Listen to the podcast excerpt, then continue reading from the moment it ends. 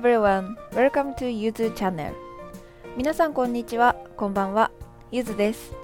塾で8年ほど英語を教えています。このチャンネルでは英語らしい表現や英語にまつわる使える雑学などをご紹介しています。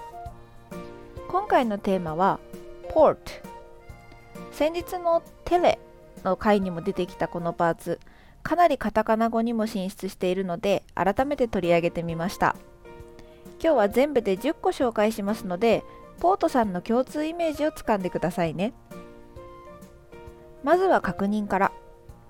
Port はラテン語語源の持ち運ぶという意味でした。持ち運ぶところというのから港や入り口という意味でも使えるようになりました。意味がわかりやすい港という意味の派生語を3つご紹介します。1つ目 airport 空港。これはご存知の方も多いと思います。日本語もバッチリ air 空 port 港と対応してますね。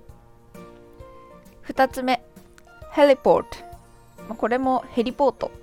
ヘリコプター用の港ってことですね。ヘリコプターには調べてみたんですけどその日本語訳的なカタカナ以外の言い方がないみたいですね。もし知ってる人いたら教えてほしいです。では、えー、港のポート3つ目。パスポート。これ私ちょっと調べて見つけた時ああそうだったって思ったんですけどえっ、ー、とポートが入り口。でパスは通過するという意味です。よくあのバスケとかねパスをパス回しとかパスするってあのパスは元をたどれば敵がいるのをパス通過するってことでパスって言われてます。とこんな感じで、えー、港については3つ。Airport 空港。Heliport ヘリポート。Passport パスポート。ということでこの3つをご紹介しました。それではここからはこの元の意味 port の元の意味ですね。運ぶ、まあ、carry と同じ意味の port さんたちを見ていきましょう。ここでは、えー、7人のポートさんにご登場いただきます、えー、1つ目 porter 運ぶ人ですね。えっ、ー、とまあ teach は teacher read reader になるのと同じ感じです。Er をつけるとその道具を使う人とかその動作をするものっていう意味になります。なのでここでのポーターは運ぶ人ってことですね。で2つ目ポータブル。ポータブル何々っていうのは結構日本語でも浸透してるかなと思うんですけど able が可能だって分かってるともう簡単ですね。持ち運びができる。持ち運び可能なという意味になります。あんまり聞きはしないですけど携帯電話のことをポータブルフォンって言っても大丈夫です。これはちょっと雑学なんですけどちなみにおみこしって英語だとこの単語使うんですね。持ち運びできる何でしょう？おみこし。正解は Portable Shrine と言います。直訳すると持ち運べる神社。割とそのまんまですね。はい。で次が、えー、3つ目。これ前回もご紹介しました。テレポート瞬間移動です。テレ遠いところにポート運ぶ。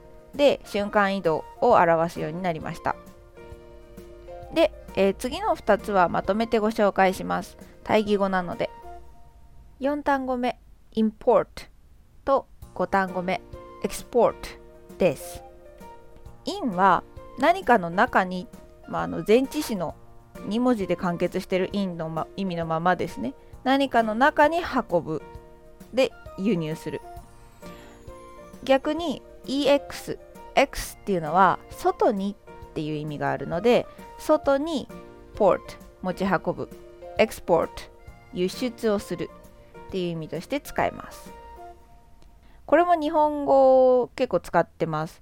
report リポートとかまあレポートっていうカタカナなぜか日本語は分かれてますけどレポレポートを出すとかのレポートとリポーター。元の単語は英単語としては同じです。report これもお気づきでしょうか？report ってポートが入ってるんですね。